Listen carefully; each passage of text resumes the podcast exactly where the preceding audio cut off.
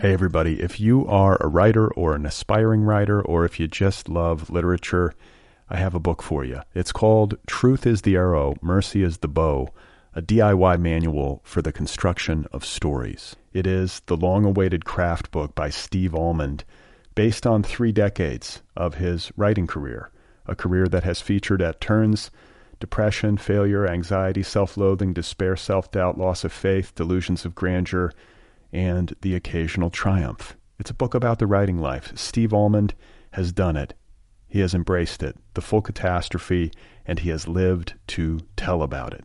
The Boston Globe says, quote, This isn't just a book about writing, it's a book about honesty. And Richard Russo calls it, quote, one of the best books on writing I've ever read.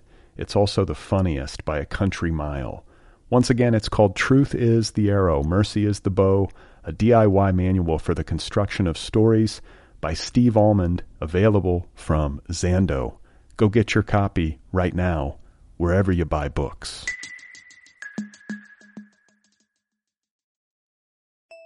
Hey folks, today's episode is brought to you by Tell Me About Your Father. It's a new podcast about father figures, daddy issues, and dismantling the paternal mystique. Tune in today and listen to the full first season, seven episodes in total. You're going to hear intimate interviews with a range of fascinating and influential people talking about their dads, the first guy they ever knew, or maybe they didn't know him, or maybe they wish they didn't know him.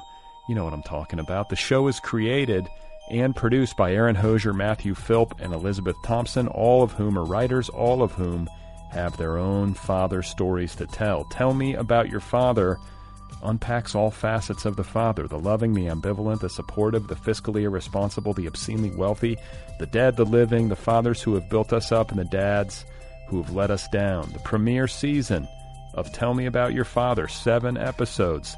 They're waiting for you on Apple Podcasts, Spotify, and Stitcher. You can also find all of the episodes at tellmeaboutyourfather.com, and additional content can be found on Instagram at tellmeaboutyourfather. Also, don't forget, there's an anonymous hotline 1 888 318 DADS. 1 888 318 DADS. You can call it, you can leave a message, you can tell a story about your father, and maybe they'll share it on Instagram, or leave your name and number, and maybe they'll ask you about your father. Tell me about your father. It's a new podcast. Go get it. Season one available right now, all right? Okay.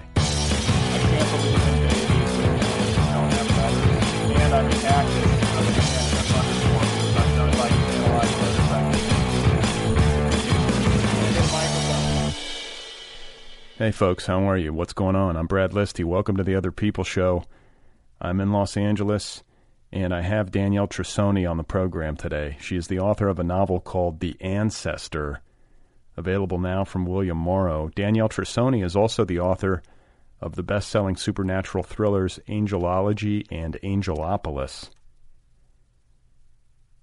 Not only that, she has authored two critically acclaimed memoirs one of which is called Falling Through the Earth, and the other is called The Fortress. So, Danielle Trussoni and I in conversation momentarily. I have been meaning to have her on the program for a long time, and it was worth the wait. We had an excellent conversation. Danielle uh, also served as the 2020 Pulitzer Prize in Fiction uh, jury chair. She chaired the jury for uh, this year's Pulitzer, which went to uh, Colson Whitehead once again for his novel The Nickel Boys. Today's episode is brought to you by the Overlook Press, publisher of Starling Days, the new novel by Rowan Hisayo Buchanan. Go get your copy of Starling Days immediately. Today's episode is also brought to you by Rare Bird Books, publisher of the novel The Good Family Fitzgerald by Joseph Di Prisco. Go get it. So, I don't know if you saw this. I guess it's in the news, but uh, Grimes and uh, Elon Musk had their baby. And is it a boy? I think it's a boy. And I wouldn't know though. They named the kid X, and then it's like that that uh like letter with it's like an A and an E combined, and then A dash twelve. X a. I can't, you know? Like I'm really, you know, I'm really happy for them. I'm happy for anyone who has a baby, who wants to have a baby. It's great. It's an awesome thing. You have a baby, the baby is born, it's wonderful. Congratulations. But what the fuck? I don't understand. Here's what I think bothers me about it. Like, I get that you're an artist. I get that you're edgy and you're Grimes. I get that you're Elon Musk and you're going to Mars. I understand. You're unique people. But, like, enough. You're not the first person in the world to have a baby. It's like you discovered reproduction or something and you got to make a show of it. You knew this was going to happen. You knew they couldn't just name the kid like John. Not that they have to. But XAEA 12? What the f- It's not a fucking robot. What are we doing?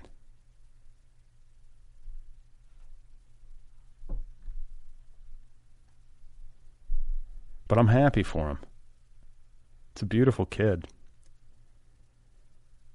Just like celebrities always got to name their kid something that no kid has ever been named before.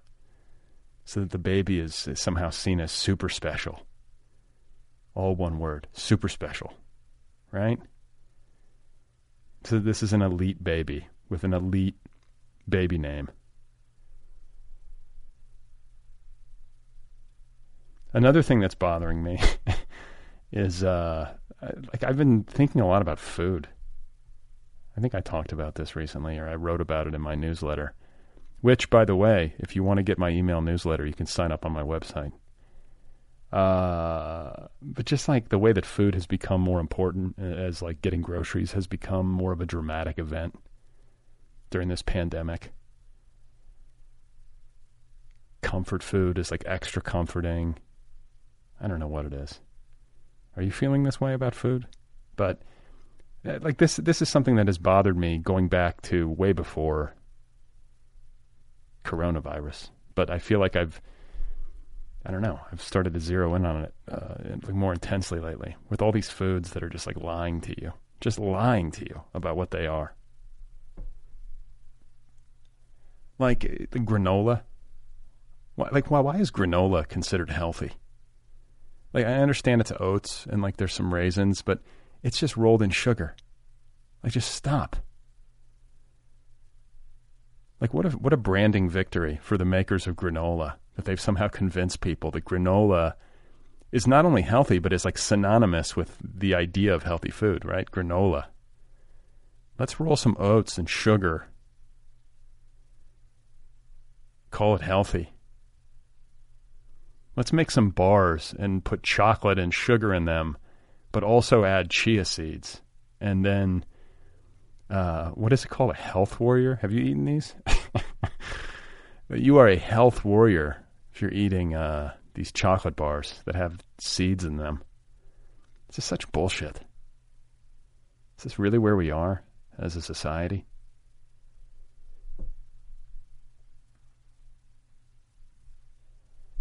Anyway, uh, I hope you're I hope you're well. I'm not, you know, listen. I like uh, I like to eat some granola. I like. So I'm not trying to say it's it's not good. To, it tastes good. It's just not health food.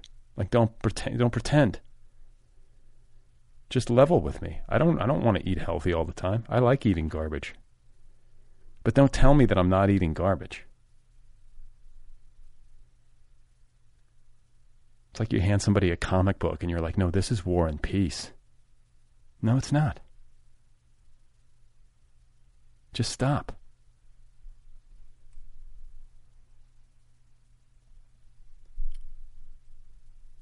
It's it's very hot in my garage.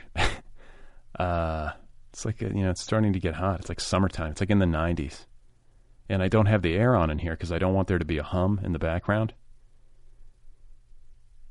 So if I seem uh, agitated, it's because it's about 120 degrees in here.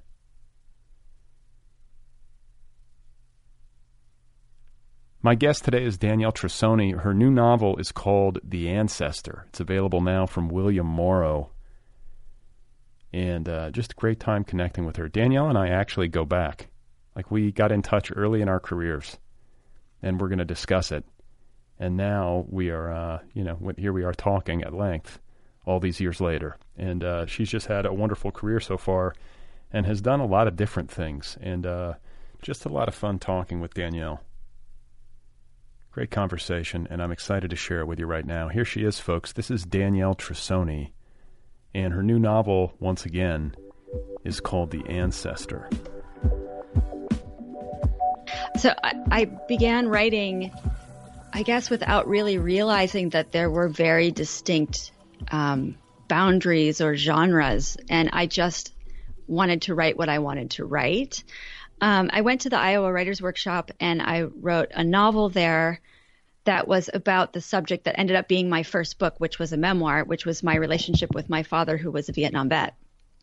Um, which is called Falling Through the Earth. Falling Through the Earth, right? Yeah, and um, that it ended up being a memoir um, because the the novel form just didn't quite work for such a story. Um, and you know, it, it, was lauded as very literary and it sort of um, launched my career as a literary writer. But the thing is, I don't really believe in those genre distinctions. I think that good writing is good writing if it's, you know, no matter where people shelve it or how it's marketed. And and so my second book um, was a novel called Angel Angelology, which is very historical. It's a thriller. Um, there are some supernatural elements in it, but it's really very researched and it's very biblical. Um, it's it has more to do with um, humanity than you know than angels, for example. It's it's about the history of of our relationship in some ways with the idea of messengers and angels and that sort of thing. Um, but it's a thriller, and so when I wrote that, it was interesting because the reaction to that book after having written Fall, Fallen, Falling Through the Earth astonished me. I had, um, there was a review of it in Time magazine where the reviewer, who writes speculative fiction and writes, you know, kind of out there novels, kind of basically accused me of like skipping you know, like leaving the literary genre and like said that I was a fallen angel for oh, writing something that was speculative, right? And so they had other people had a big problem with it. I didn't have a problem with it and I still don't. I think that, you know, my imagination is going to take me where it does. Um, and and I bring the same care and the same love of writing to every project whether it's considered you know, like the ancestor, the new book that I have coming out, um, is has been described as gothic literary horror. Well, that's very different than angelology, for example, which was, you know, described as literary, supernatural, historical. you know, so I think basically uh, what I can say is that I don't, I don't fit into any category, which is both wonderful but also difficult because if you are a writer like, for example, Stephen King, um, who can be put in one genre and you know you write the same kind of books for 40 years, it's easier to sell those books. It's easier for people to find you. Um, I end up, you know, the Fortress, for example I think really threw the fans of angelology, um, because that was so different. It was back to this kind of quiet literary memoir um, form, and so it's hard. You know, I have to at one. You know, people want me to pick a lane, and and maybe I should, um, the fact of the matter is, I just love to write, and whatever inspires me is where I've been going. Mm. Yeah, I mean, it, it's. I think it's impressive to be able to work in that, that many different modes and to do well with it. Um, and I also think it's, I think it's, um, I think it's admirable that you are sort of fearless about it and you're not trying. I mean, because you had a lot of success with angelology, like that book sold. Um, you know, there's a big auction for that book. I remember there was a lot of buzz, and like if I noticed it, then you know, certainly it was a, a successful book because only a few of them get that much, you know, attention and wind up in the news or whatever. And then um, I would imagine that sets a certain like market expectation for you on the publisher side, and then, like you said, you have your readers who are sort of expecting something from you, but you seem to be willing to defy those expectations and to sort of stay true to yourself. Yeah, well, let's see if the market lets me do that because you know the Fortress didn't sell many copies. It was a literary memoir, and um, you know when you do that, when you go, when you turn away from a best-selling I guess, you know, you can call it a franchise if you want. It's a series and, you know, the film rights were sold and, and all of that. And you go and do something more quiet and literary.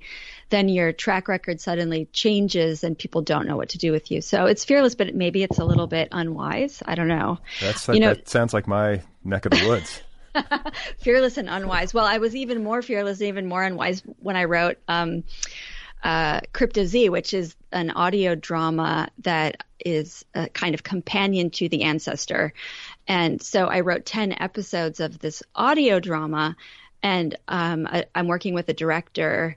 Um, who I basically wrote the episodes and handed it off to him, and he cast it and you know hired a sound engineer, and we've developed this ten part audio drama that is like nothing else I've ever done. I'm very excited about it. But again, it's not, um, we did it ourselves. It's not like we had Spotify or Audible or, or somebody financing that. And, um, we're really just sort of going out into the wild west of audio drama and seeing where it takes us. Like sort of like like H.G. Uh, Wells, kind of that sort of tradition. I guess so. Yeah, it's more. It's a little bit like radio dramas from the 40s. Um, you know, I don't know if you heard of Homecoming, um, or there are a couple of other audio dramas that that came out in the past few years. Um, Welcome to Night Vale is one I think sure. that did well. Um, but so this is very. It's scripted, but it's performed and it's performed beautifully. We we had um, voice actors, um, you know, who are vastly talented.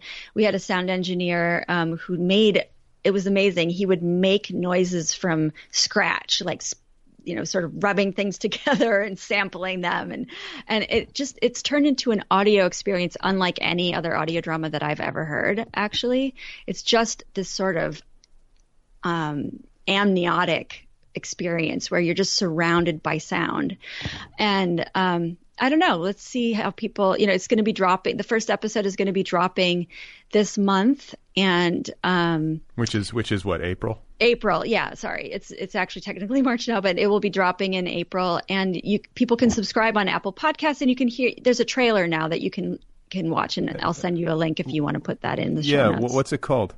It's called Crypto Z, C R Y P T O dash Z. And it's related, but not exactly so I'll tell you the I'll tell you how that happened. So the ancestor has a. Uh, do you know what the what cryptozoology is? No, tell okay, me. Okay, so cryptozoology is a study. Um, it's a scientific field. Um, some people would say it's a kind of you know hoaxy scientific field, but um, one that studies creatures that have been reported but not proven to exist. So, for example, the Loch Ness monster or the Yeti or mermaids or werewolves. Those are all considered crypto cryptids, cryptozoological creatures. And there's actually a museum, a cryptozoology museum in Maine. And there's a lot of um, organizations, you know, up in in the Northwest that are very seriously into cryptozoology. So there in the novel in the ancestor which i wrote first um, there is an element of that. I mean it, what makes it kind of a horror novel is there is a creature that we discover um, is there in in the book in the in the alps. And um, i did a lot of research around that creature like studying evolutionary theory and genetics and how it could possibly be real. And i made you know the the one thing that i do like to do in all of my fiction is that it may have speculative or supernatural elements or weird elements, but it's very researched and it feels real when you're reading it, right? Like it, there's nothing that just happens without there being an explanation scientifically. Um, so I did so much research that the book ended up being like 475 pages long. And we took, my editor just shaved out about 100 pages of that stuff. And so I use that material as the background to create the audio drama. So the audio drama really has different it has different characters and different scenarios. Scenario. It's about two cryptozoologists who are in the Alps looking for what are called the Icemen, which is a tribe of pre-human hominids that have survived in a crevice in in the Alps. Hey everybody, if you are a writer or an aspiring writer or if you just love literature, I have a book for you. It's called Truth is the Arrow, Mercy is the Bow, a DIY manual for the construction of stories. It is the long awaited craft book by Steve Almond, based on three decades of his writing career, a career that has featured at turns depression, failure, anxiety, self loathing, despair, self doubt, loss of faith, delusions of grandeur, and the occasional triumph. It's a book about the writing life. Steve Almond has done it. He has embraced it, the full catastrophe, and he has lived to tell about it. The Boston Globe says, quote, This isn't just a book about writing, it's a book about honesty. And Richard Russo calls it, quote, one of the best books on writing I've ever read. It's also the funniest by a country mile. Once again, it's called Truth is the Arrow, Mercy is the Bow, a DIY manual for the construction of stories by Steve Almond, available from Zando. Go get your copy right now, wherever you buy books. Okay, so let me ask you something because I mean I think you answered uh, one question that sprang to mind, which is like, how do you even conceive of you know these creatures that live in your book, or you know, and like where does it come from? And I think it comes from you reading about like cryptozoology and evolutionary oh, biology, sure. like doing all that research. But then, for where, sure. where do you, in the aftermath of doing all that reading and research, fall on things like the Loch Ness monster or the Yeti? Like, do you have like I'm very skeptical but that's just like my default mode. Did, like, did you learn things that make you feel like it's possible, like really possible, that there's a Yeti walking around out there? Well, you know, I learned that it is genetically and evolutionarily possible, right? All of that's possible. Whether it actually exists, whether they're actually here, I don't know. I mean, I, I would think that we would have found them. Some people say that we have. But if if you really look at evolutionary theory, like what could happen, of course it's possible. You know, there were six um, types of humans um, or hominids around 100,000 years ago, and Homo sapiens were the ones that survived. It's not out of the realm of imagination that other groups, if the circumstances had been correct, would also survive. It doesn't mean that they're eight feet tall and scary and hairy, right? They could just be a different kind of human. Um, but anyway, yeah, I think that it's possible. I think that so much more is possible than what we often allow ourselves to believe, which is, you know, I guess the boundary that I like to push in my fiction. Like where what do we believe and why and and and how is that interesting narratively? How does that keep us how does it keep people reading to be asking those questions? Yeah. Well, I mean, that's, I guess that would be like uh, another question to ask because your books are page turners. Um, and you have mastered that. Like you have a really uh, great gift for uh, pacing and plotting and um, keeping things moving. And I'm wondering if you, because there's such like a large degree of imaginative work that goes into your novels, um, more so than maybe say like autofiction. You know what I'm saying? Like where you're working, mm-hmm. where you're working, like you know, from the stuff of your life more directly. Right. Um, are you? It sounds like you're doing research, but are you outlining? Like, can you talk a little bit about how you build the world? So it's changed over time. Um, with angelology, it was just tons of research and no direction, right? I would just do research and write and do research and write. And I remember I wrote, I think, 125 pages and then threw them away and then started over and rewrote. And, you know, it was really just a process of, of learning. Um, and, you know, over the course of writing, this is my third novel. And, you know, these, these novels, I've come to a system where I try to not waste so much time. you know and and i don't i didn't outline the ancestor but i have to say my next book i will try to outline.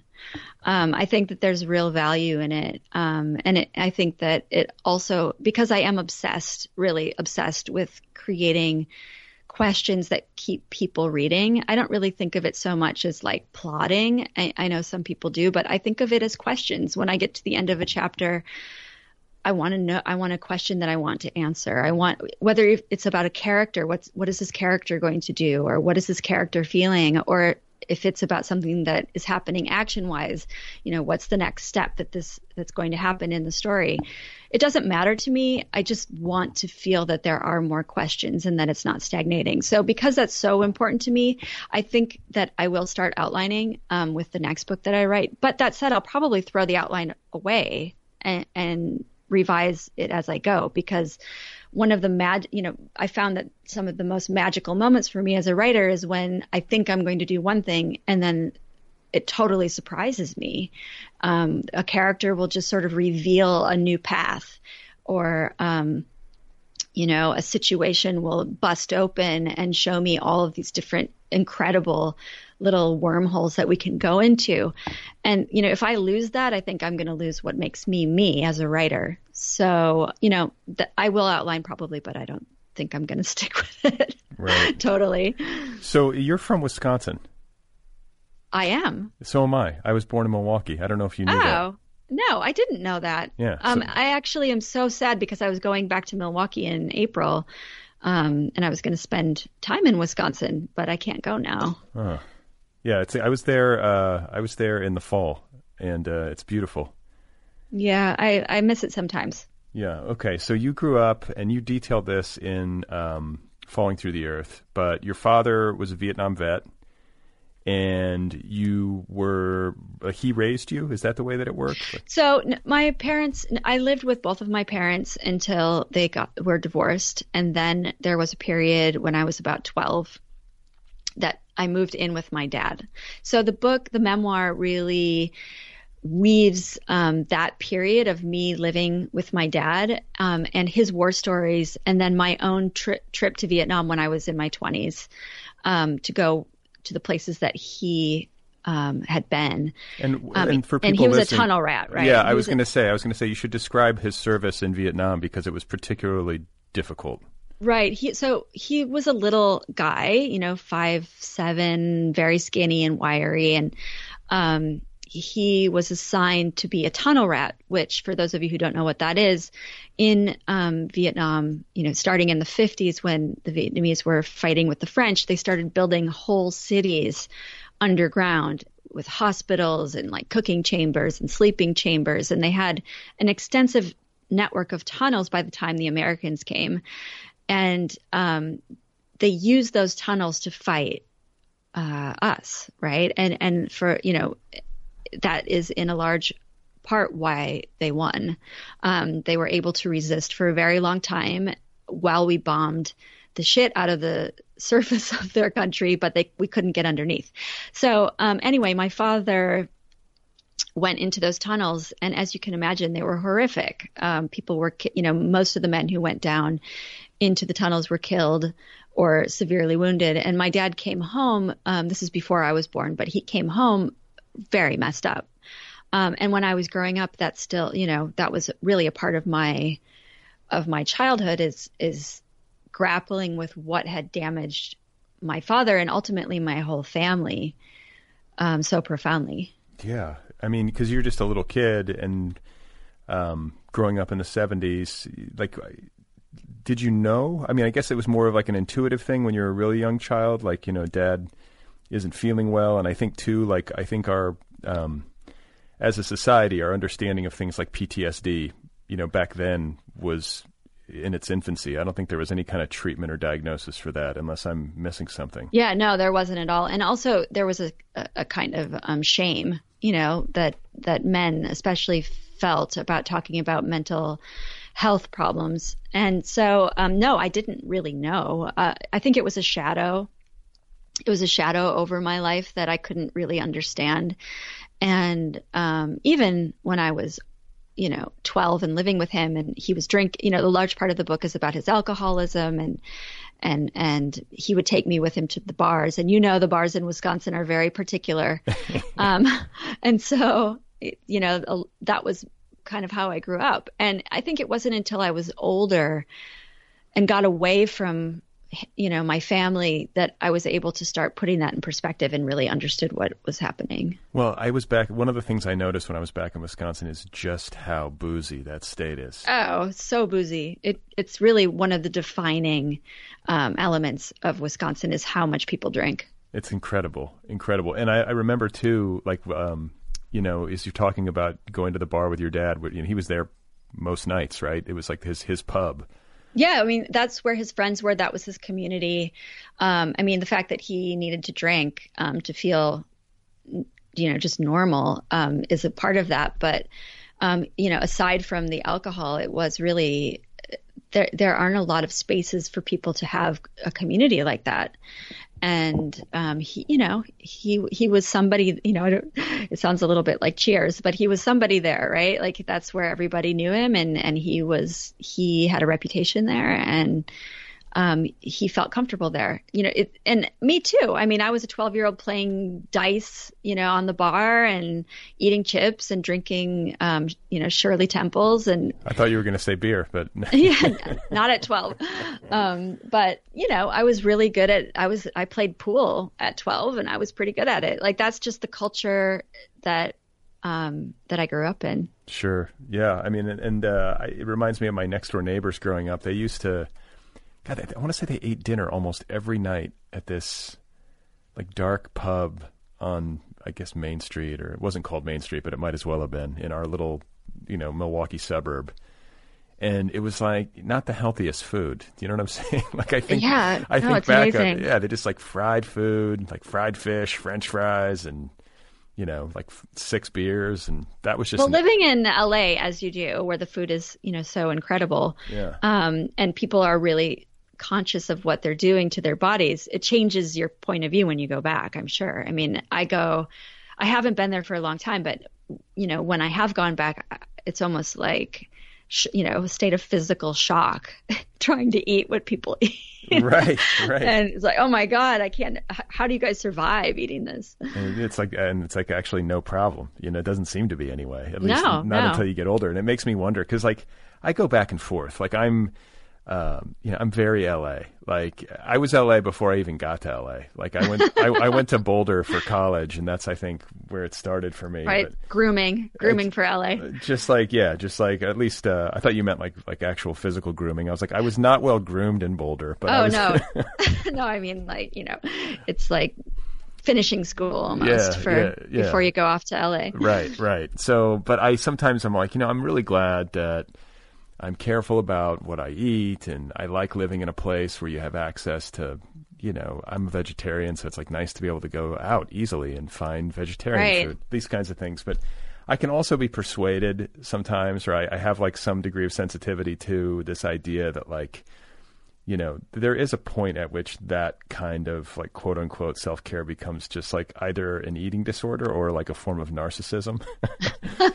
Do you know what I'm saying? Like, I, Yeah. like, I don't want to get to that point. I think Right. you, you want to be like conscious and like, you know, you want to be healthy, but you can't go so crazy that like it becomes a, you know, unhealthy in some. a limitation, Yeah. right? Like I guess I would like to be if someone I, I'm very self aware of what I eat and I'm you know pretty I'm, I sound a lot I'm like you like I I'm, I take care of my body and I'm I try to eat well but you know if I'm with a group of people and I'm invited to do to eat food that I wouldn't normally eat I'm not going to limit myself and say no that's I of, guess that's how I think of it like I'll I'll culturally shift like I'll shift over and do what they're doing to be part of that yeah, I mean, when I was back in Wisconsin, it was, it was. I think I might have talked about this. I don't know if I talked about it on the show, but I, it was kind of an unusual circumstance. Um, I was staying with a friend, and I, I actually don't know him super well. Um, and I was staying at his mom's house. and I, I, it was like blizzarding. I was like the last flight to touch down at, at Milwaukee Airport. Like it was like incredible crosswinds, like a really sketchy landing on like a sheet of ice. and I get there and uh, I get a car to drive me to her house. I just have the address. And it's literally like whiteout blizzard. Like I'm in the back of this car and then like she lives in this house that's like set way back off the road. You can't even see it from the road, and especially not in a in a snowstorm. Um, and so I go there. It turns out she's not there. She's at her daughter's house, who lives like up the road in a similarly like setback situation. so I show up. sounds like a good creepy novel actually. Yeah, right. Yeah, and I show up at this house, and I'm like, I think this is it. Like, I hope this is it. And I've never met these people before in my life. And I show up, and they're like, they of course have dinner waiting for me, and it's Oh. like it's like blood sausage and oh. steak, and like venison. Yeah. And I am not about to be like, hey guys, by the way, I just flew in from LA and I'm vegan. Yeah, you know? I need sushi, please. Yeah, Or- I, you know, I was just like, and I just went with it. I didn't know what to do, and I just went with it. I was like, you know what? I'm just gonna, I'm not gonna say anything, and I ate it. And it was fine. You know, like it I, seems very sane, right? It seems like a sane way to live, like valuing human relationships um, enough to to be flexible and to like have people like who I've never met like be preparing me a meal and it's like blizzarding and they're putting me right. up. For, I'm like, you know what? You just can't be that guy. No. you know? Yeah. So anyway, um, so you grow, you're growing up. You uh, are in this household where you know that you know not all is well with your father, but you don't know exactly how to define it. Um, and in the in the memoir, you kind of detail like some wayward, I guess like semi-normal wayward um, activities of youth. Like you sort of were dropping acid and um, I did that for a little while. It was very, very like small blip of my life. You know, like I think it's pretty, you know, most people 15, 16, 17 start experimenting a little bit. And, but I quickly got over it when I started to realize that I wanted to be a writer. You know, oh. that's actually the thing that pulled me out of so many things. Um, you know, I, when I was 17, uh, I knew I wanted, by the time I was 17, I knew I wanted to be a writer. How? Like, was, how, how, did that happen? You know, I, it's hard to pinpoint it. I think part of it might have been, um, I, I went, I can't say exactly if this is it, but I, I went on a school trip to France and I sort of I didn't like to be with the, the group, right? So I would wander around Paris. I wandered around Paris by myself. And I ended up at Shakespeare and Company, the bookstore, and I started going through some of the books and I bought just a handful of them and I started reading them and I just really fell in love with what I found. I think and it was, you know, Colette in translation um, Henry Miller, which is an odd thing for me. It's very different than the kind of books I write, um, but it was really, you know, well, like Tropic, of Tropic of my, Tropic of Cancer or whatever. Tropic of Cancer, but also his his letters with Anais Nin, uh-huh. um, which I love and um, were really formative for me. And uh, I can't remember what the other books were, but I just started reading. I started reading American writers who had been in Paris and it opened my eyes to the, to the larger world. I mean, something that you know, to get back to my fiction, um, I started sort of analyzing, you know, why my fiction is different than my nonfiction. Right, my memoir is about my dad, and you know, my first memoir, my second memoir was about my marriage, but what I do in my fiction that I don't do in my memoir is I go places. Right, all of those books are set kind of internationally are in multiple locations. And it's all about one character sort of exploding a small view of the world and making, you know, sort of a larger picture opening up. Like The Ancestor, which is the new book, is about a woman who takes a DNA test. Um, you know, just like a two, three and me kind of ancestral, uh, ancestry, um, test. And through that process discovers that she's related to a family in the Alps that she had no idea that existed. And she goes there and gets trapped in um, the ancestral estate, which is a castle tucked away in the middle of nowhere in the Alps. And um, eventually, I mean, don't want to give too much away here, but realizes that her family is um, not exactly human. So in, you know, those steps, right? It's about a normal person living in the normal world. And then suddenly something happens that expands her world a little bit bigger and then a little bit bigger and then it just explodes. And that's always interest me, interested me a lot. Like the idea of the American mind or my mind being opened in ways that I couldn't imagine. Well, and I think travel does that, uh, like maybe better than just about anything. Like I totally relate to, especially when you're young and you're abroad for the first time, or you know, mm-hmm. like just the, and to be alone too. I totally relate to that impulse to want to like break away from the tour group and just go be sort of solitary in this strange place where uh, I don't know if you spoke the language, but um, no, not at all. Yeah, I mean, there, there's something there's something great about that. I don't know, I don't know what it is, but I've always like joked that like disorientation is one of my favorite ways to feel. Like I love being someplace where I don't know where I am quite, or I can't understand fully, you know, what people are saying around me. Um, but I don't know. I, I've I, I relate to that, and have had that experience where you know, you go away not even for that long of a period of time and you're outside of your normal element and you just feel like you've learned um, at an accelerated rate. Like you come back feeling larger somehow. Yeah, or everything suddenly is so much smaller. I, I knew that, you know, when I went back to the town in Wisconsin that I'm from, you know, it just wasn't gonna it wasn't gonna cut it for me. What, what town was it? Was it La Crosse? Uh, La Crosse, yeah. Where, where is that um, on the western side of Wisconsin? Yeah, it's on the west. It's on the Mississippi River. Oh, it's, it is. Um, exactly on the highway between Milwaukee and Minneapolis, actually. Ah. So um, yeah, it's and it's right on the Mississippi River. But you know, and I, you know, very quickly, uh, as soon as I could, ended up leaving um, Wisconsin, and you know, I lived in Japan for a few years, and then in France. Um, okay, so wait, wait, like, how did you get to Japan? I taught English in high school there. So where did you did you go to college, undergrad? Yes, I went to college. I, my undergrad was at the University of Wisconsin Madison. Okay, right. Um, and then when I graduated, I got a job teaching in Japan and went for three years and lived in Japan. Where in Japan? Um, this on the southernmost island. Um, there's a, a, a, city called Fukuoka, and uh, I was there and loved it. Like it was mind blowing, amazing. And you know, talk about disori- being disorientated all the time. Um, Do you speak Japanese? I spoke a little bit then. Um, I don't speak it now. Okay. Um, I did speak enough then to to live and you know go to the bank and take the bus, and I could read enough um, Japanese to get on a train and that sort of thing. Um, but I was living outside of that city in a tiny little town where outside of my apartment was just rice paddies and mountains, and um I was the only white person in that village, and people were literally like staring at me when I walked outside because it was just so weird. Like, what is this Western woman doing here? And of course, I dressed the way that I dress, and you know, which is different than Japanese people, the way that Japanese people dress. And um, so anyway, yeah. And then I lived in France for a while and um, Bulgaria. Wait. I lived all over. So, but France was this was post. I'm just trying to track the timeline. You didn't go from Japan to France, did you? No, I went from Japan. I went to Iowa City uh, to for the Iowa Writers Workshop.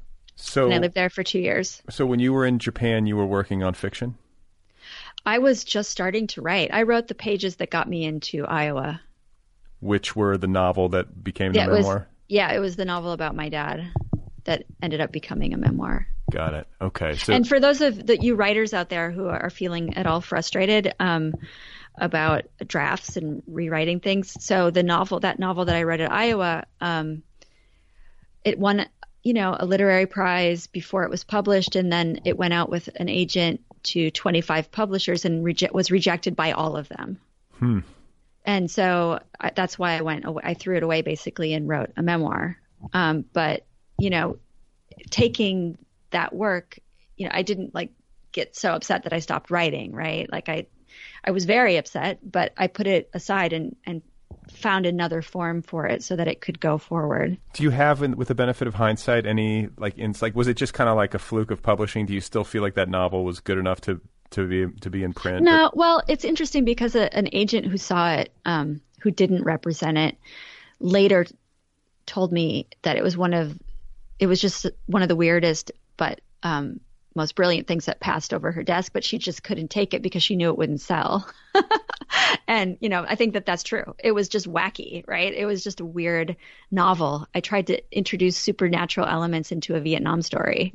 and, you know, it was like me, all of my weird, you know, maybe that actually, now that we're getting here, maybe that's where things bifurcated, right? Like the, the sort of literary realism that I do with memoir and then the supernatural and, and sort of out there stuff that I do with my fiction. I tried to do both of those in that first novel. So I guess they were al- always there. Right. Like that impulse. I'm learning things about myself as I'm talking to you, Brad. that's, what but, I, yeah. that's what I'm trying to do here. Uh, so I want to talk about Iowa because, um, you know, I've had a lot of people on the show who went there. And what's interesting to me is that I've kind of heard it all at this point. Like there are people who loved it. There are people who like loudly did not love it. There are people who quietly just sort of like were miserable. Other people thought it was okay. You know, like I've kind of it's run the gamut. So I'm curious where you fall on that. Like, how was your experience there in in that MFA program? I think all of those things that you just said, I experienced all of them sequentially. Um, I was thrilled to have gotten in. Um, it was life changing for me. It gave me two years to do nothing but write. And, you know, where else in the world are you going to get that? I, you know, I also was there on a scholarship. Um, and that made a world of difference for me. I wouldn't have been able to, to go if, if they hadn't given me a scholarship. So, um, in that sense, it was phenomenal. Um, and also the quality of the students that I worked with, you know, my workshops were amazing. I mean, everybody was a good writer. Um, but I was very new at writing. Like the pages that got me in were really the first kind of pages I had started that I was working on. You know, it, it, really was the very beginning of my career, and I feel you know incredibly lucky. Like something happened. I don't know what happened that I got in. Um, but that said, it was very difficult to be there. Um, there was a lot of competition there was a lot of stuff that happened then that isn't happening now in terms of financial aid. Like they would give people financial aid for one year and then you'd have to sort of audition for financial aid for the second year, year and they would post the results publicly like from 1 to 25 like who got the best to the worst oh my god yeah no it was really not a good system um, they don't do that anymore that went away. Um, so how did you do? I always so I, I as I mentioned I had a scholarship for my tuition. So this was about financial aid, meaning teaching. Like if you could teach, then you'd make more money. I always did right. I was never the best, and I was never the worst. I was right in the middle, that's which good, was fine. Yeah, that's a good place to be. Yeah, it was good because I didn't lose that many friends. you can you know, relate. you could relate either way. Right, right. I would just sort of held the course, but um, you know, it was it was tumultuous for everybody. I um, I had a different experience there. I had a, a baby. Um, I was one of the only people that came to the program with a with a child. Um, wait, and wait, you, wait, you, you, where did you have the baby? You, you got... I had the baby in Japan. You did. yes, I was. I, I was married and um, in Japan and and had a baby in Japan. And this is married to uh, Nikolai, the husband about whom the fortress is written.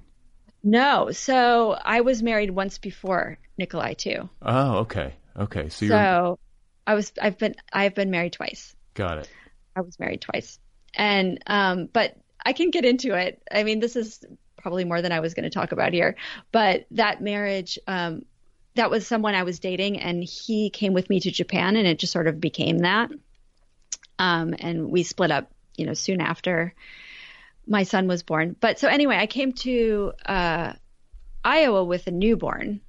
So I had a very different experience in that while other people were kind of going out and partying, I was really working, right? I was like home with my my son. He went to daycare during the day and then so I could work on my book then and then at night I was home. So I didn't have the same sort of experience. But I have to say that anyone who gets into Iowa Go, definitely, um, it is life changing, and uh, you know it it gives you not only the kind of patina that you might need to get an agent um, or to get some stories published in, in journals or magazines, but it gives you, um, you know, it, it gives you the confidence to keep going after you're rejected right? Like the rejection that we take as writers is immense and ongoing. And you know you need a lot of you need to be able to weather that yeah so let i mean so you talked about the the novel version of falling through the earth and how it didn't sell it went out to 25 publishers and they all passed mm-hmm.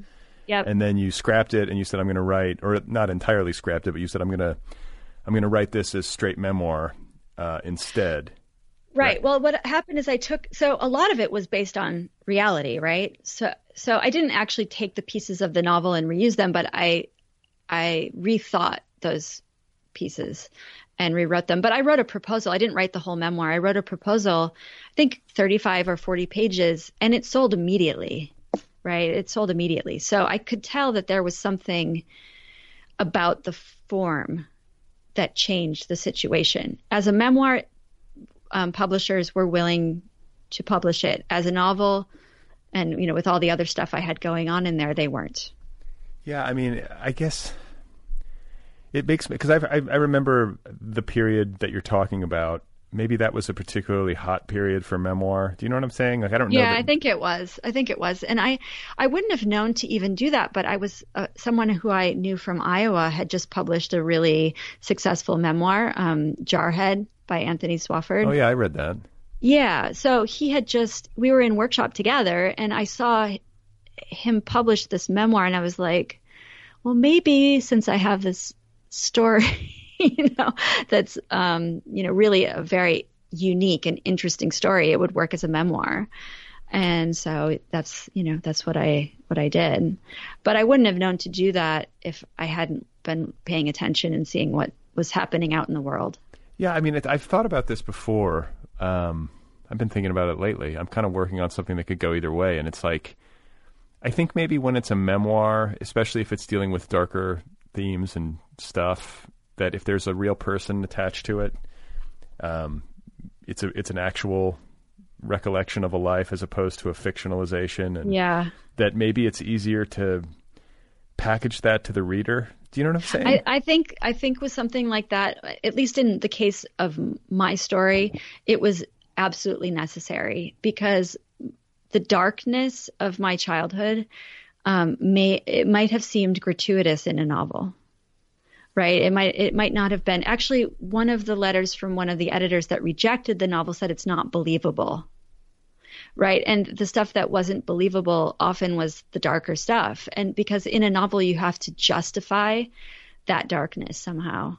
Everything has to be explained away. But in reality, in life, darkness just is darkness, right? We say, all have that. shit, just, shit just happens like Shit a- just happens, out right? of the blue. Right. Yeah. And you don't have to give this large psychological structure to it to make it happen. Um, and so I think there's an elegance to that. And I think formally, um, there's a kind of pleasure for readers to not have to be grappling with the why. Why, why did that happen to you? Or why did that happen to this character? And and then you know the book sells right away uh, and then goes on to be like what one of the be- 10 best books of the year the new york times picked it right Yeah, it was. It, yes, it was. It was. Um, it was on the cover of the book review, and yeah, it did very well. Um, which was so surprising to me. it's like, whoa, what happened here? Um, so yeah, and then I went away and wrote something totally different. okay so i want to ask you about because like what we just touched on has something to do with marketing and um, those kinds of considerations like the businessy side of publishing. Um, and i suspect you're going to say no you were just kind of following your bliss and like writing what was you know inspiring to you and interesting to you or, or whatever. But like as you with a young child you know like going through graduate school getting your mfa with a baby at home i mean i mean it, it happens but it's i think it's the exception rather than the rule um, and i think the way that you were describing it it surely seems like it focused your energies. Yeah, Um, well, it had to because it was, you know, live or die, right? right right right. So when you finish the memoir and then you turn your attention to fiction and you're writing angelology um, are you looking around at the book market and saying like well this is what sells? Like wow like dan brown sure is making a mint writing about like religious uh, like religion inspired thrillers and things like that like was that any part of your calculation or is it something It's so funny because the book was often compared to Dan Brown, and I had never read Dan Brown, and I I really was not influenced by him. But that said, I was, for example, um, I knew a writer named Elizabeth Kostova who wrote The Historian. I don't know if you remember that book. Sure. Um, yeah, so that book came out right before I think I started writing angelology, and I knew her because her husband is Bulgarian, and she's in my second husband, who the fortress is about, is Bulgarian, um, and you know, I went to, she has a foundation in Sozopol in Bulgaria, and I went there for the summer. And I also, so I saw, in that sense, I did see that, you know, big books happen um, when you use certain, um, so, or sort of play with certain genres. Um, I did see that. At the same time, my influences I felt were sort of not very commercial. You know, if you think about it, because I was writing about um, a nun, right? Like the main character of Angelology is a nun, like a 23 year old nun. And a lot of the characters are these old Franciscan nuns in a convent. And, you know, but, but a 20, 23 year old nun's kind of cool, I think. yeah, now now I think so too. But at the time, I was like, oh my god, who's going to want to read about that?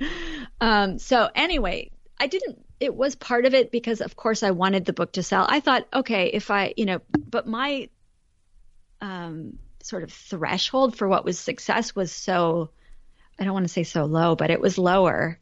Um, I think than, you know, when people say, oh, you must have been looking at Dan Brown or whatever, like, you, you know, it was it was not at that level that I was thinking about success. I was thinking success for me was being able to write the next book, right? Like selling a book, having enough to write another book, selling enough copies to write another book. And, you know, that has always been what I want to do. I mean, of course, I, who doesn't want to have a book on the bestseller list? Um, it's, it was a thrill and it was, it's, um, it was life changing. But if that were all that I was aiming for, I would have stopped writing after angelology. Right. And it's not. I love I love writing. I need to write every day. I have a kind of meditative practice of writing. And um Oh wait, what does that know, mean? it means if I don't write, if I'm not at my desk writing, I start to feel a little bit antsy if I miss it, right? If I miss a day or two of writing. So, you know, it's a whole ritual I don't know if you have this, but you know, I have my desk and I have these things I do at my desk and I have um What do you do? Well, I have um a little platform by my desk that I have candles and I have things on it. It's I guess it's a little bit like an altar and I light those and I arrange certain things on my desk. I have a collection of glass um, paperweights and um, I have it's not so much a journal, but it's like a, a, an agenda, like a calendar that I write things down in, what like sort of my daily goals about what I'm going to be working on or researching. Um, so I just have a sort of a, a ritual of ordering my thoughts around writing. Um, and then, of course, I sit down and write for a few hours, and and it. I I really believe that going into the trance of writing or going into whatever creative space that is that I go into when I write gives me um, uh, the the structure and um, I don't know the peace of mind to get through the rest of the day. Yeah, that makes sense. I mean, I hear that a lot. I feel that too. Like where you you just feel better when you've done your work for the day. It's like right.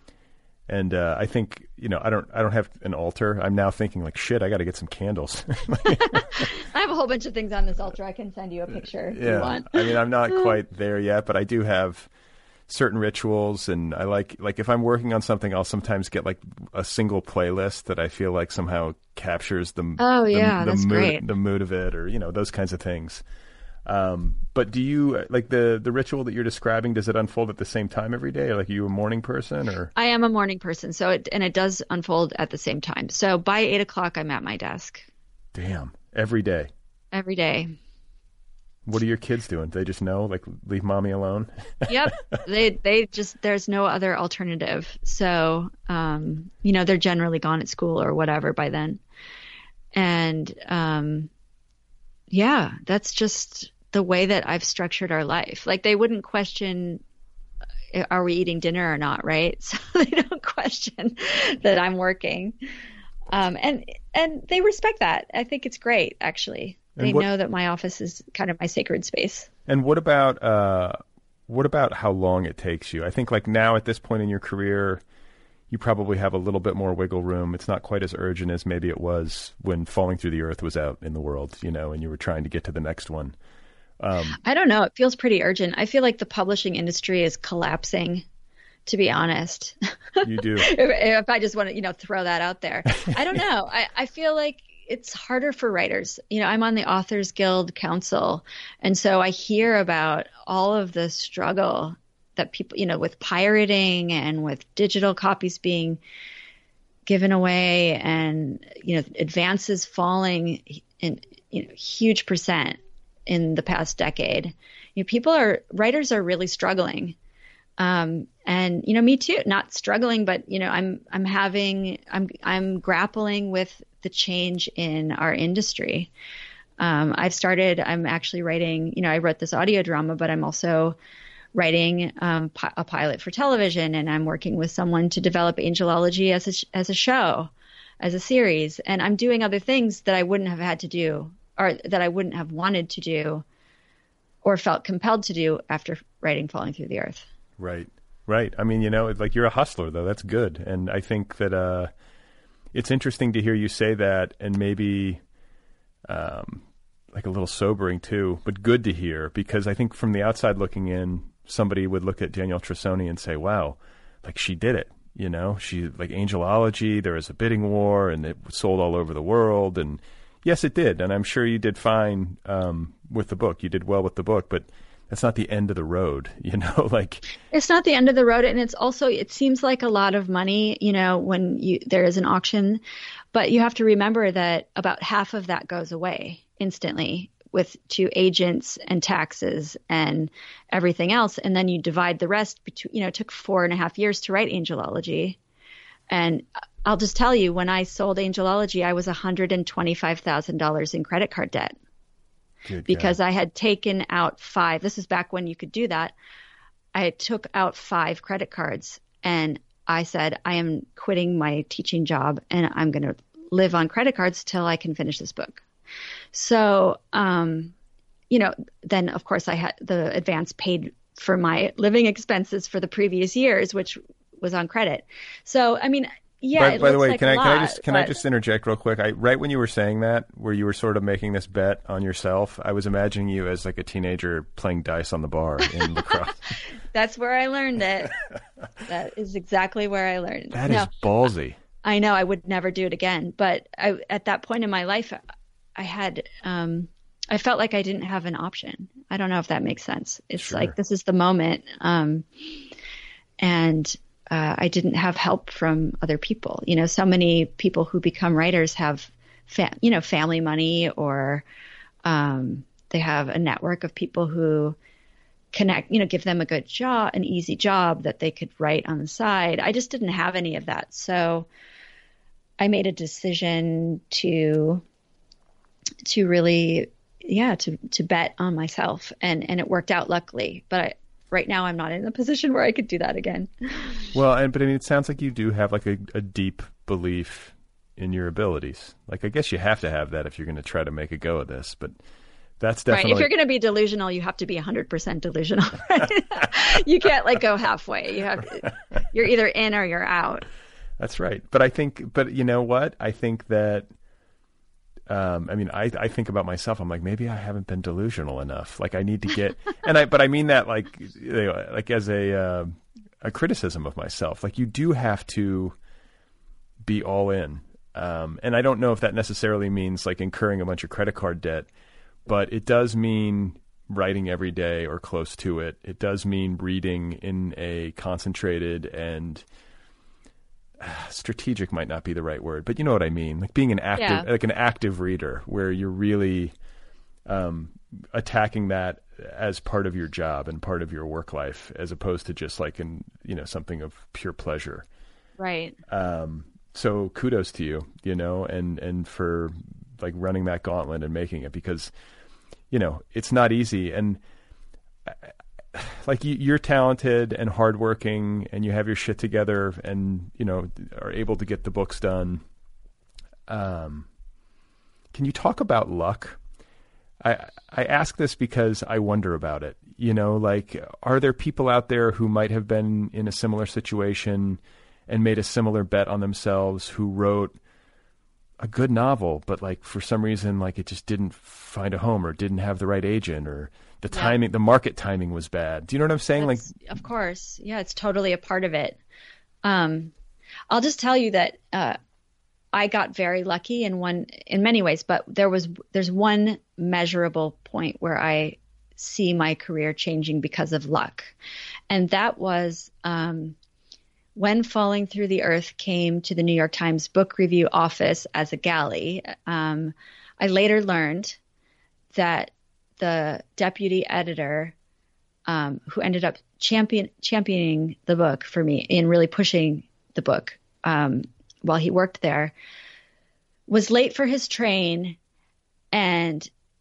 forgot something in his office, but had my galley in his bag and took it out and he said he read it on the train or read part of it on the train and knew by the time he got home that he, he was going to support that book.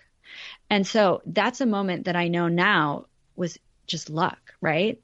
Wow. If that if that galley had not landed on his desk and he didn't bring it back back home with him that night or you know if a different editor had read it who didn't have the same you know sort of taste or or um, aesthetic criteria for memoir you know my career wouldn't have gone in the direction that it did go in. So i think there is an element of luck. But that said there's also an element of making luck. Um, you know i was relentlessly careful about making sure that things like timing and agents and um, and you know i guess in some respects uh, quality were all there right? Like i i didn't some writers that i know many writers that i know sort of take their hands off the wheel and just go away and write what they write and then send it out to their agent and they never think about it but there's a whole other element to having a successful career than just writing a good book. Can you and, can you talk more about this, like like this part of it where you're, you know, assessing the marketplace and like seeing what's been going on and, and seeing what the market timing might be when you're going to go out on submission with something, and then selecting an agent and you know working in maybe a more direct way than some writers do with the agent on things like submission strategy and those kinds of things. Well, it's hard now because I'm doing, I haven't done that so much. I guess I should be doing it more, but I can say that when, um, there, so I had an agent for Falling Through the Earth that I'm not going to say any names or anything, but you know, that agent kind of checked out, um, at crucial moments during the publication process. And after Falling Through the Earth was a big success, then, you know, that agent shut up a lot, you know, and um, I ended up leaving that agent um, for an agent that I I was betting would be able to elevate my career to a new level.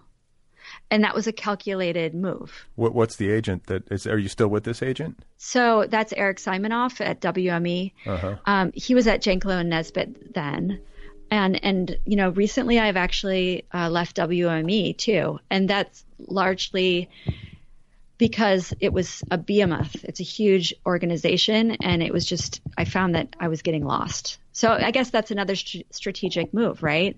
I decided that in the current climate and in my career, which is one that I need more attention, and and also I'm branching out into television.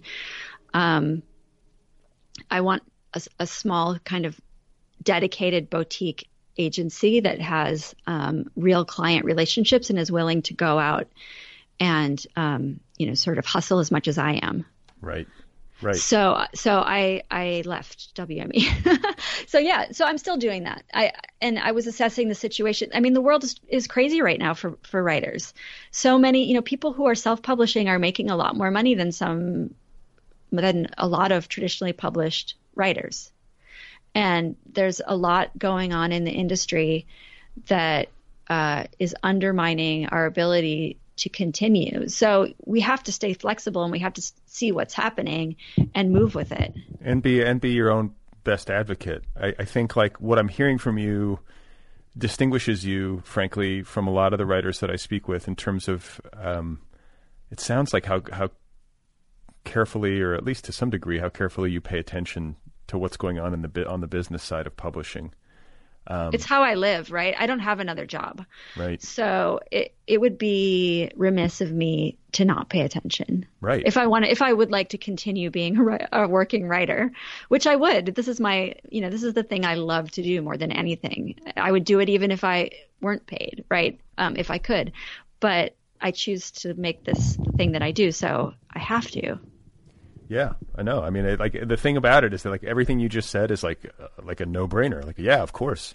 And really, all of us, if we are trying to publish and be a part of this business, and you know, at least theoretically, make a good living from it, uh, how? Why would you not? I, I just think sometimes Right. writers are, you know, they self-identify as artists, and that's well and good. But I just think a lot of a lot of them either don't have the either the ability or the inclination to, or like they don't think it's their, it's who they are to like engage in the business side. Do you know what I'm saying? Yeah, those days are over. I'm sorry to say. Like, if those people want to teach, then those days aren't over, maybe, and and you can do that. But I, it's interesting to me because I I am talking to a lot of people, and and you know the days when you could just write, you know, get a, a really nice advance and write a book that's sort of mid a mid list book and not do any marketing, not do any um, social media, for example, not do any engagement with your readers uh,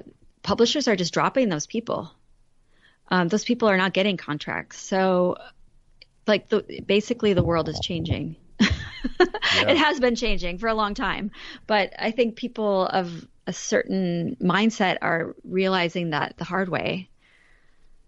I mean, I'm thinking, yeah, I'm thinking about myself. Like I published a novel. It didn't really sell.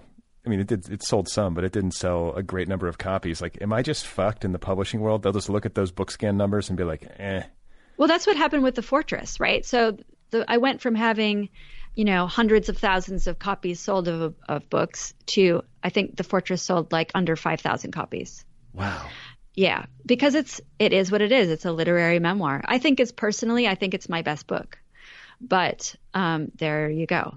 Uh, it's literary memoir, and I made a decision to do to you know publish with a uh, with HarperCollins, which is a you know commercial. They're you know they want to see a profit and they want to see numbers, and so basically I mean, if we get right down to the nitty gritty, now is about me having to reprove that I can sell books Wow. because I did. It's just once, right? It, it's only it only takes one to sort of derail your your career. Um, and I'm very confident that. Well, I was very confident that the ancestor was going to do well um, before this. You know, all the bookstores closed, and I'm not touring. But And um, let, let me just let me just interject here. We are recording this in the midst of the coronavirus pandemic. Right. So, you know, everything was looking pretty good. I had everything lined up and it was all looking really good. And so I don't know. But then again, I don't know what's going to happen with publishing. You know, right now people are, if you're reading anything, you know, if you follow booksellers and if you are reading anything about what's happening with independent bookstores, people are speculating that many of them might not open again. Um, so a process that was maybe going to happen over the course of 15 years where people are buying so many books online could happen quickly. It's, it's terrifying. My God. I hope it's not true. I know? hope so too. I mean, really. I have my little neighborhood bookstore. You want to know something though? Um, the little indie bookstore in my neighborhood, or nearby my neighborhood, um, I want to say I heard a rumor that there are like a couple of rich dudes in LA who subsidize it. Awesome. Well, everyone is gonna. Everyone needs that. I was, I but I mean, like, like, it is awesome, but it's also sad. It's like, oh my god, like that's how. Because I always wonder, I'm like, how do they survive? Uh, yeah. You know, I- like, it's doing I know a- it's- patronage. It's because there's yeah, there's two people who are like, you know what, we're rich enough that we can do this, and we want to have a bookstore in this area. I just wish. Well, I mean, of course, we can all, all wish that everyone would go to bookstores and buy physical books, but um, I don't know. People are listening to podcasts and people are watching series on t- on television, and people are listening to audiobooks, and you know, the iPhone really just totally exploded our culture in a way that I, you know, write many writers don't want us to grapple with that reality, but you know, really, and and the same with directors and and film people, people, you know, kids or you know, people in their teen, kids in their teens have never been to a movie theater. They watch everything on their phone. I think it's Or, uh, fu- I think it's fucked up. I think it's It's bad. totally fucked up. It's bad. I agree. I mean, I have, I, I am hundred percent with you, but it's also reality. That's right. So, um, what do you do in that situation? um, how do you how do you the, the words fetal the, word, the, words fetal position just flash into my mind. I know. I've been there. Believe me, on the floor, fetal position. Like actually, this week with all the bookstores not being open for my tour, and you know, the, I did extensive um, outreach with librarians. I went to the ALA library convention and met like a thousand librarians, you know, who were, ordered my book, but now all of their the libraries are closed, so those books can't ship there. Oh, goodness gracious! So, like, if you just think of like the deep, the deepness of this moment, right? Like the deep economic um, fissures that are happening. It's, it, you know, and I feel lucky. People can still buy my book as a digital book or audio, but like my friends who own restaurants or you know people who I know who work in industries like that, that you know, that they're closed.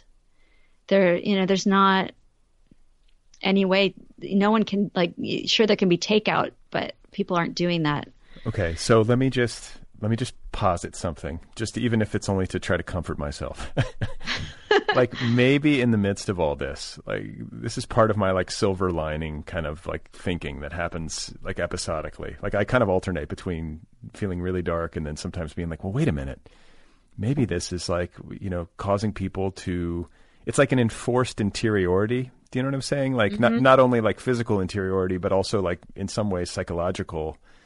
And people are not able to distract themselves in the typical manner by getting on the subway and busying yourself to work and being at the office yep. all day and sitting in front of your computer and jabbering in meetings with people and you know maybe by pressing pause like this in this in this very kind of strange and unprecedented way maybe that might somehow create a more literary mindset? that would be great. I mean, it actually, you know, what would be amazing is if it created um, a sense of quiet in people's heads. Because I think what's happened is that we've all become, you know, it's very difficult for all of us to have the the space and the quiet to read mm-hmm. consistently and and for long periods of time. And to be a novelist especially like the way that I am where I write 400 page novels at least um, you need sustained concentration over long periods of time. And most of the rest of our culture has lost that ability. So yeah if that if this allows us to do it. But I honestly you know thank you Steve Jobs like really developing um, a little device that you can bring with you everywhere and distract yourself endlessly and make your attention span 30 seconds or less is it, it's the enemy of sustained concentration that you need for reading. That's right. I, I, I couldn't agree more. I'm I I I want to get rid of my smartphone and go to like a you know a dumb phone or whatever they're called or a flip phone. But just like I worry about like the pho- the photos because I have kids, and then mm-hmm. GPS. Like, do I need GPS? But I guess I could just get a map. Get a map. you could get a map. I don't know. I think that the monks who were illuminating manuscripts said the same thing about Gutenberg. I don't know. I mean, I think we're in a seismic paradigm shift that maybe we don't even realize. We're lucky that in some ways we're lucky you and I because we're exactly the age where we experienced both. I, I talk about my the feeling I have of uh, good fortune for having an analog childhood.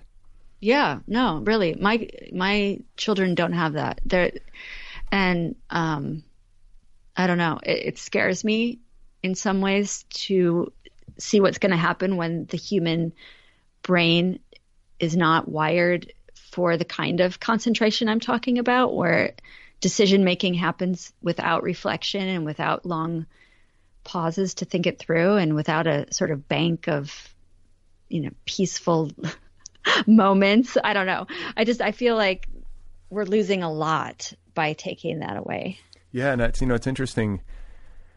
Like i've kind of been i don't know if smug is the right word um, but part of this whole shelter in place period of, of history that we're living through as you and i talk has made me think about like one like my natural like kind of introverted quality. Like i'm not i'm not as introverted as some. Like i can be i don't know i kind of somewhere near the middle but more introverted than extroverted. But i also work from home. I'm lucky in that way. And uh, i spend a lot of time alone. And i you know just as like a lot of writers do it's it's like a mode in which i'm comfortable and it's a mode with which I have a lot of experience. And so tell me if you have felt this, but like when you look out at maybe friends or just people in general that you, you know, see online or in your Twitter feed or whatever, do you notice like, wow, like people are having to slow down and get inward and like, this is sort of how I always am. yeah, no, it's painful for people. It's really painful for people, but you could put me in a bomb shelter for a couple of months and I would be just fine. Like I really lo- I I love solitude and I would just, you know, go away and write a novel.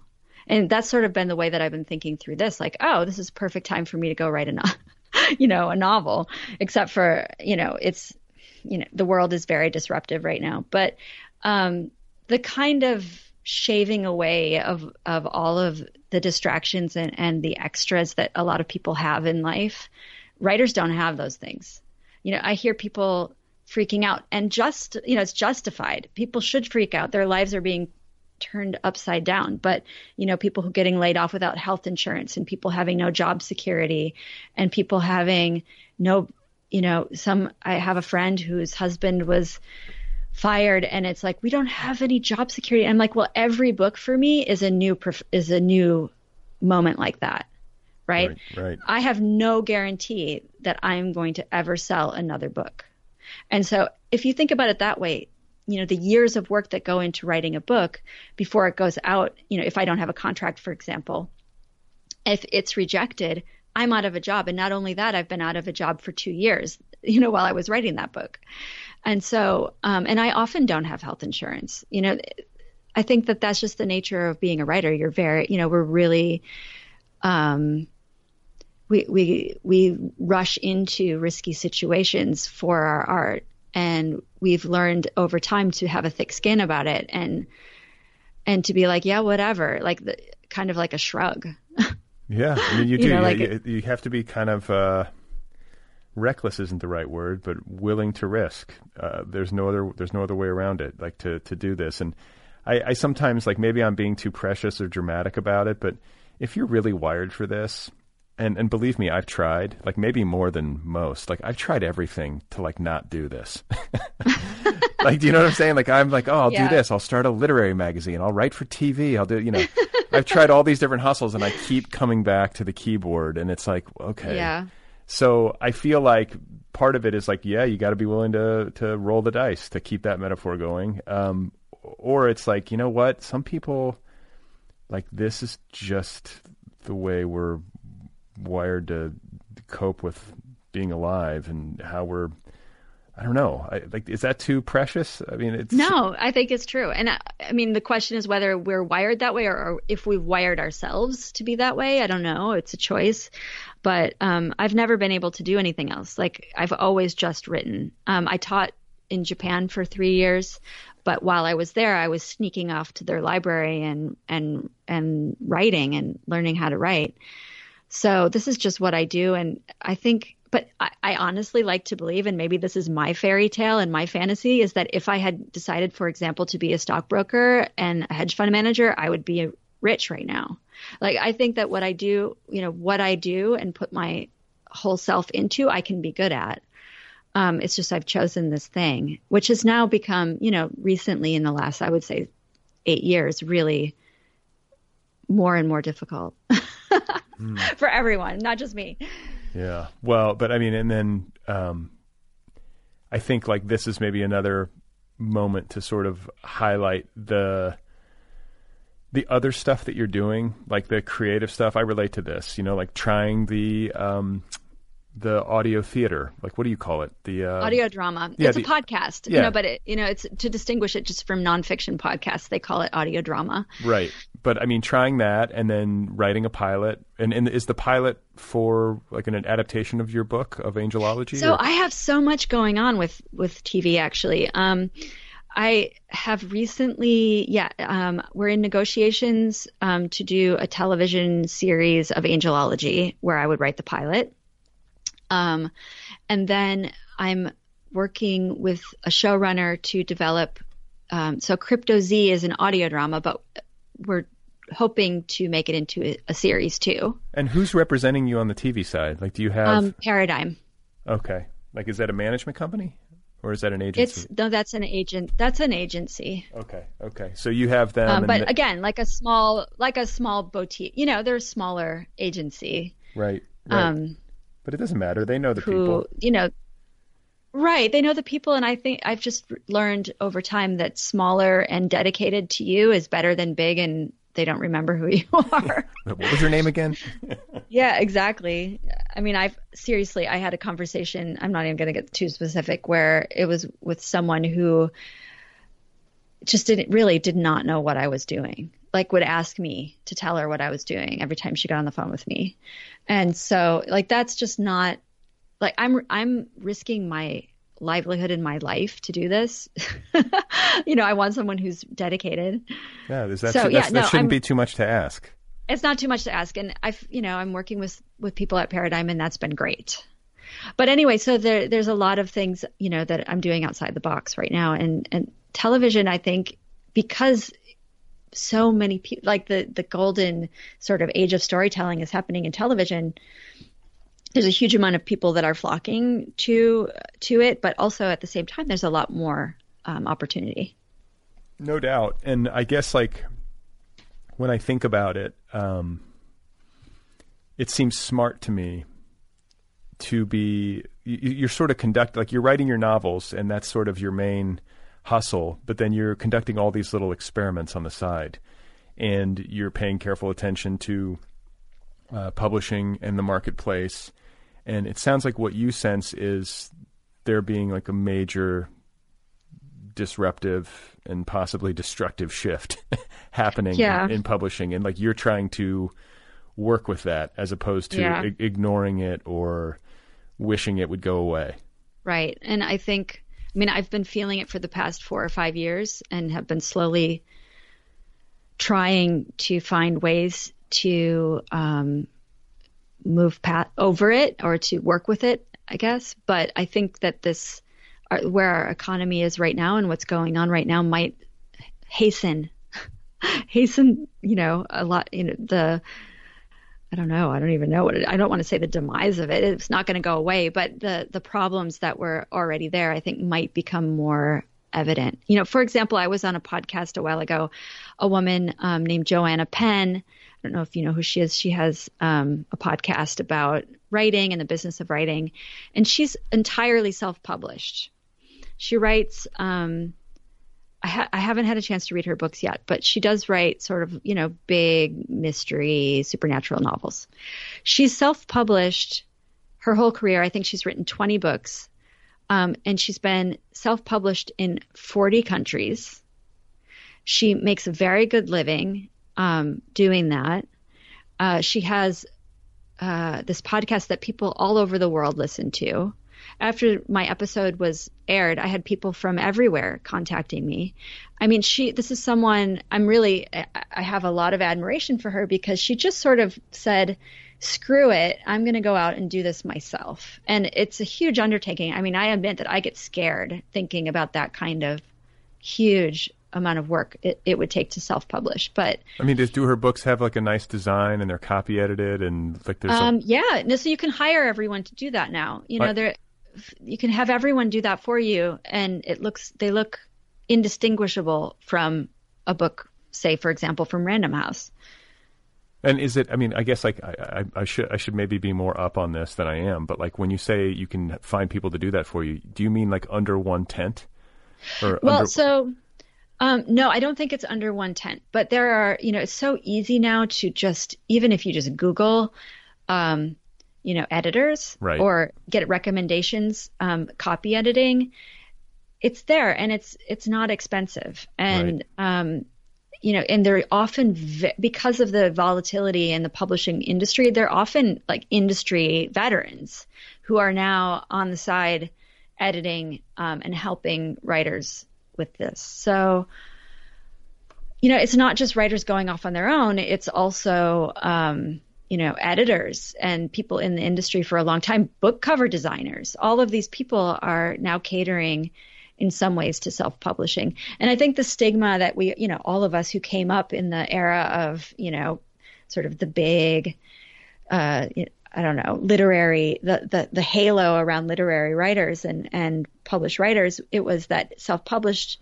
writers, there was a huge stigma that they weren't actually good, right? That they were just outcasts and, and publishing pulp. And I don't know. I mean, I'm, I don't know. I, I can't weigh in on either side because I don't read a lot of self published authors at this point. But from what I'm seeing and from what I'm hearing, um, there are a lot of them who are are doing well. I mean, romance writers, for example, this is totally separate, but the rom- the, the sort of professional publishing romance genre has had trouble because romance writers are self-publishing and they're making seven figures a year. I've thought about writing a romance novel. Right, do you have a romantic side to you, Brad? It's so romantic. You're not telling anyone. Oh my god, you have no idea. um, but no, like I, like honestly, like just as like a mental exercise, I was like, I wonder if I could do it. Like, could I tell like a traditional like romance? Um, because the thing is, is that people love that stuff. They, they love it. They love to read about people falling in love and having sex. That's what. That's, and sells. I can just tell you that right now, the, all those people, mostly women, who are buying those books are at home downloading them. They don't care that the bookstores are closed. They are downloading them, you know, times 20. And the people who are self publishing are making a killing while me, you know, who is dependent completely on whether my books get shipped out from a warehouse somewhere, um, is freaking out, you know, in fetal position on the floor, worrying about my book tour being canceled. So maybe I think um, what we I think what we're dawning on here is like what we should do is we should create like a little romance novel factory. we'll create. I think you're from, I think you're probably more romantic than me. No, we'll uh, we'll create one pseudonym and we'll just have like multiple writers. You know, we can that all. That sounds good. Yeah. yeah. we could do that. And we would just, make so much money. And then just split the profits. Sounds good. well, you know, we'll ha- I'll have we'll have to get someone else to come up with the ideas because I think it's just not in me. You know, I, I am very experimental and I try lots of things, but romance writing is not anything I thought I would be good at. No, what about you do a podcast too though, right? So I have done a podcast and I it went on hold because um my you know, we had some problems with uh various problems that couldn't continue and it and it hopefully will come back again. But what it was, was really it, me what was just it called? Called Writerly.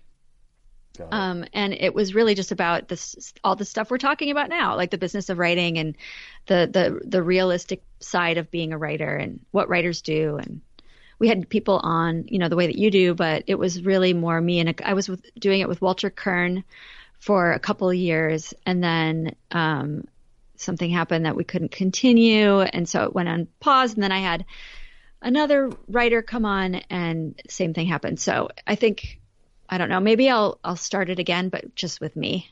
Yeah, well, it's hard, you know, like trying to coordinate schedules and do all that. Like, uh, get getting it's hard. Getting it done this way is hard enough. If I had another person co-hosting, oh my god, me, yeah, it's hard. And also, you know, I had an editor who was really good, and he couldn't do it anymore, and so I was going to have to hire someone, and it just got to be um, a lot. But I do, I do love doing my podcast, and I'm going to come back to it at some point and and you know people are not happy that it's gone but it will come back well yeah no you're great to talk to um, and the ancestor is out there now right do you want to give it one last yeah give it another yes. plug here before we say goodbye Right. So um, it's called The Ancestor, and it's a literary suspense horror novel, I guess. And if you want a free sample, actually, you can write to me um, at my email address. It's Danielle at danielletrussoni.com and I will send you a free sample. Wow. Um, yeah, I have this cute little um, PDF that I'll send out. And so, and also if you just want to get in touch about any of the things that we talked about, write to me and I would love to, to chat with you. And if you are extra special and nice, Danielle might share some of her uh, incredible, um, stock of flour, her 75 pounds of flour that she has in her pantry. I will mail out little boxes of flour. so you can make you can make um, dough and survive the apocalypse. Um, well, Danielle, actually, you know what people need more than dough. Oh, sorry. Go ahead. No, go. Please finish. I want to hear this. I was just going to say, you know, what's more, people are actually, um, what's more at a premium is yeast. The flour is there. It's the yeast that's missing. Okay. Well, maybe. Okay. Now I'm I'm hatching another plan for a business. Romance novels and yeast. Uh, Let's not go there. Yeah, exactly. Uh, well, listen, it's great to talk to you again. After all these years. The last time we talked was so long ago, but I I've, know it's been so fun. I'm really glad that we were able to connect again. Yeah, and I've certainly been, um, you know, following along as your career has uh, taken off and grown. And for what it's worth, um, just hearing you talk and you know seeing what you've done in the past and seeing what you've done with the ancestor. Um, I feel like good things are in store for you. So take that. Oh, for, thank you. Take that for what it's worth. I wish you well, and I thank you for taking the time to talk. My pleasure. Thanks, Brad. Right, there you go, guys. That's Danielle Trussoni. Her new novel is called The Ancestor, and it is out there now from William Morrow. If you want to find Danielle on the internet, her website is danielletrussoni.com. You can follow her on Twitter at Danny. The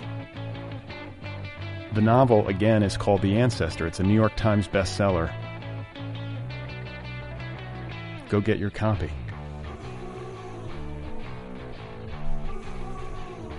If you like this program and you want to support it, you can do that at patreon.com slash otherpplpod, patreon.com slash otherpplpod. If you would like to write to me, if you have some feedback, the email address is letters at otherppl.com. Let me hear from you. This program has its own official app, the Other People with Brad Listi app. It's free. Go get the app. This entire show, uh, the entire uh, archive of this show is free, just so you know. All 642 uh, episodes available free of charge. It's my offering to the world.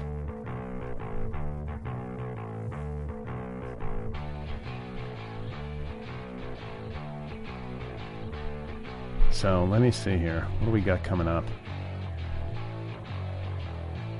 I believe coming up on the program, um, Mary South is my next guest. Mary South, author uh, of a book called You Will Never Be Forgotten. Great time talking with Mary South. Stay tuned for that. And look, you know, I don't mean to be a dick about Grimes and Elon Musk. I, am really genuinely happy for them. It's a beautiful child. I don't want to talk shit about a baby. It's more a commentary on celebrity baby naming. I think we all have a stake in this somehow. Just give me something I can pronounce. Or, or like that I can say without like breaking into sort of like fit of giggles. Just help me out. AE1247X